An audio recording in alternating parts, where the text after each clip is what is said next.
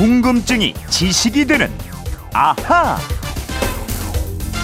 세상의 모든 궁금증이 풀릴 때까지 궁금증이 지식이 되는 아하 시간입니다. 오늘은 휴대전화 뒷번호 구구구삼 쓰는 청취자께서 주신 궁금증인데요. 판사 블랙리스트와 관련한 뉴스가 계속 나오고 있는데 사람들 명단을 왜 블랙리스트라고 하나요? 그리고 화이트리스트라는 말도 있던데 이 말은 어떨 때 쓰이나요? 이런 질문인데요. 역시 오늘도 정다희 아나운서와 궁금증 해결해보죠. 어서 오십시오. 네, 안녕하세요. 정다희 아나운서는 이런 어떤 리스트 같은 데 올라가 본 적이 있을까? 리스트에 올라가려면 어. 일단 좀 영향력 있는 사람이어야 하잖아요. 아니, 그러니까 예쁜이 리스트 뭐 이런 거 뭐. 올려주세요. 올릴까요? 예쁜이 리스트에다가 그러면은 정다희 아나운서 어, 제일 위에다 올려놓도록 하겠습니다. 네. 근데 이 블랙리스트 할 때 블랙, 이게 좋은 의미보다는 안 좋은 의미로 사실 많이 쓰이게 되잖아요. 그렇죠. 아무래도 이 블랙이 검고 어두운 색이라서 그렇고요. 네. 아주 먼 옛날 고대 로마 제국 시절에 달력을 만들 때 음. 운이 좋은 날, 길한 날은 흰색으로 표시하고 재수가 없는 날, 불길한 날은 검은색으로 표시를 했대요. 어. 이걸 블랙 레터데이라고 하는데 이러다가 성자, 성인들의 날만 빨간색으로 하고 나머지 날은 모조리 검정색으로 표시했다고 합니다. 어, 그래요? 아니 그러면 달력이 운 안 좋은 불운의 날 투성일 거 아니에요? 검은색으로. 어, 네, 하니까. 그런 셈이죠. 네. 그러다가 이제 예수님이 금요일에 십자가에 못 박히면서 블랙 프라이데이라는 말이 생겼고요. 네.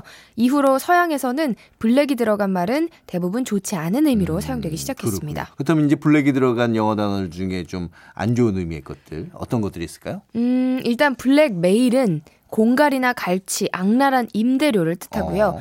블랙 도그는 우울증, 블랙홀은 군 형무소, 블랙 체인버는 첩보기관의 암흑실, 음. 그리고 블랙보드 정글은 폭력 교실, 그리고 아무리 멋을 부린 여성도 낯빛이 캄캄해진다는 죄수 호송차는 블랙 머라이어, 또 요즘엔 불량 소비자를 블랙 컨슈머라고도 그렇죠. 하죠. 어, 꽤 많네요. 네. 근데 이 블랙리스트 자체는 또 언제부터 나오게 된 거예요? 먼저 천오백 년대 십육 세기에 영국 국왕 헨리 팔 세가 음. 수도원을 박해하고 토지를 몰수하기 위해서 비리 목록을 작성했는데요. 이 비리가 적힌 장부를 블랙북, 검은 수첩이라고 불렀습니다. 네. 그리고 이후에 외상값을 받기 어려운 악질들을 적은 목록을 블랙리스트로 부르게 됐다고 합니다. 어, 이 얘기를 듣고 보니까 처음에는 그러니까 비리를 저질렀거나 또 외상값 안 갚는 사람 명단이었는데 그렇죠. 근데 지금은 뭐 뭔가 감시가 필요한 위험한 인물들 이런 걸 적어놓은 명단 이런 걸로 통하잖아요. 음, 네, 그렇습니다. 그렇게 변하게 된 것도 이유가 있는데요. 역시 영국에서 약 백 년 후인 천육백육십 년에 영국 국왕으로 찰스 이 세가 즉위를 합니다.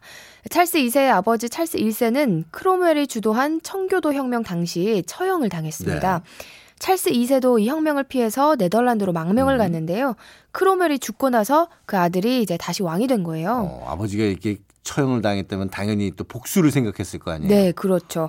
찰스 이 세는 국왕에 오르기 전에는 반대 세력들을 안심시키기 위해서 청교도 혁명 가담자를 모두 용서하고 음. 재산권도 인정하겠다는 선언을 했어요.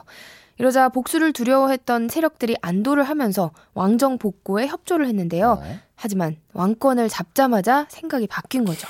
일단 이제 칼자루 쥐고 권력 잡고 나면은 생각 달라지는 사람들이 많거든요. 그럼요, 많죠. 네. 이 아버지를 죄인으로 몰아서 처형한 사람들에게 복수를 하기 위해서 찰스 이 세는 정적들의 이름을 모은 명단을 만들었는데요. 네. 이 명단 역시 블랙리스트로 불렸고요. 음. 찰스 이 세는 이 명단 가운데 열세 명을 처형하고 이십오 명은 종신형에 처했습니다. 아, 그러니까 그 일이 있었던 이후로는 이 블랙리스트라는 용어가 사회 곳곳에서 쓰이게 된 거겠네요. 네, 그렇습니다. 이십 세기 초 미국에서 노동조합이 만들어질 때 기업주들이 노동조합 조직책 인물 명단을 작성해서 대응을 했는데요. 네. 이 명단을 블랙리스트라고 했고요. 노동조합도 조합에 대해서 부당하게 대우하는 기업들 명단을 블랙리스트라고 불렀습니다. 음. 그리고 이 차 세계대전이 끝난 후인 천구백사십칠 년 미국 할리우드에도 블랙리스트가 등장을 그렇죠. 했죠. 이게 영화 만드는 사람들 중에서 공산주의자로 의심을 받는 뭐 감독이라든가 작가, 배우 등 이 명단을 쭉 작성했던 거잖아요. 네네, 맞습니다. 그리고 그 이후로도 독재국가나 전체주의 국가에서는 거의 예외 없이 권력의 통제 대상으로 이 블랙리스트를 만들어냈어요. 음. 권력자의 입장에서 보면 정권에 저항하거나 반대하는 이념적 지향성이 다른 존재들을 리스트를 만들어서 일괄적으로 관리할 필요성을 강하게 느끼기 네, 때문입니다. 그렇군요. 우리 역사를 살펴봐도 우리 역사 속에서도 이런 블랙리스트가 있었었죠. 네, 그렇죠. 블랙리스트와 비슷한 성격으로 우리나라에는 살생부, 아, 살생부. 생살부라는 어. 게 있었죠.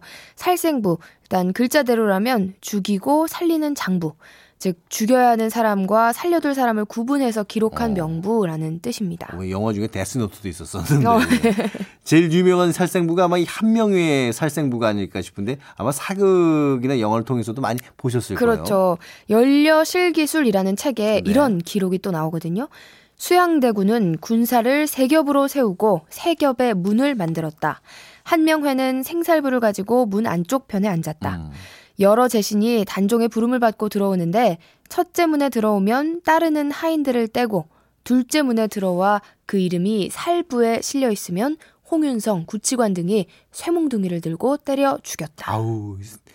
무섭죠. 듣기만 해도 끔찍하네요. 네. 그러니까 그 살부와 생부 둘 중 어느 쪽에 자기 이름이 들어있느냐에 따라서 어우 생사가 왔다 갔다 하는 어우, 거잖아요. 그러니까요. 이게 천사백오십삼 년 계유정란 당시의 기록이거든요. 이 정란으로 단종의 삼촌인 수양대군이 정권을 음. 잡게 되는데요. 계유정란에서 가장 앞장선 인물이 바로 한명회죠. 음. 근데 이 살생부에 대한 기록은 정사가 아니라 야사에만 기록돼 있고요. 어. 조선왕조실록 같은 정사에는 나오지 않습니다. 그렇군요. 자, 이 반면에 또 화이트리스트라는 말은 블랙리스트, 살생부와는 반대되는 얘기라고 할 수 있는 네, 거잖아요. 네, 그렇죠. 블랙의 반대, 화이트죠. 네. 흰색을 뜻하는 화이트가 들어간 말은 긍정적인 뜻으로 쓰이곤 하는데요. 화이트리스트는 금지가 아니라 허용되거나 식별된 실체를 모아놓은 목록을 뜻합니다. 음. 회사나 기관에서 화이트리스트에 올라있는 인물들은 여러모로 혜택을 받고요. 네.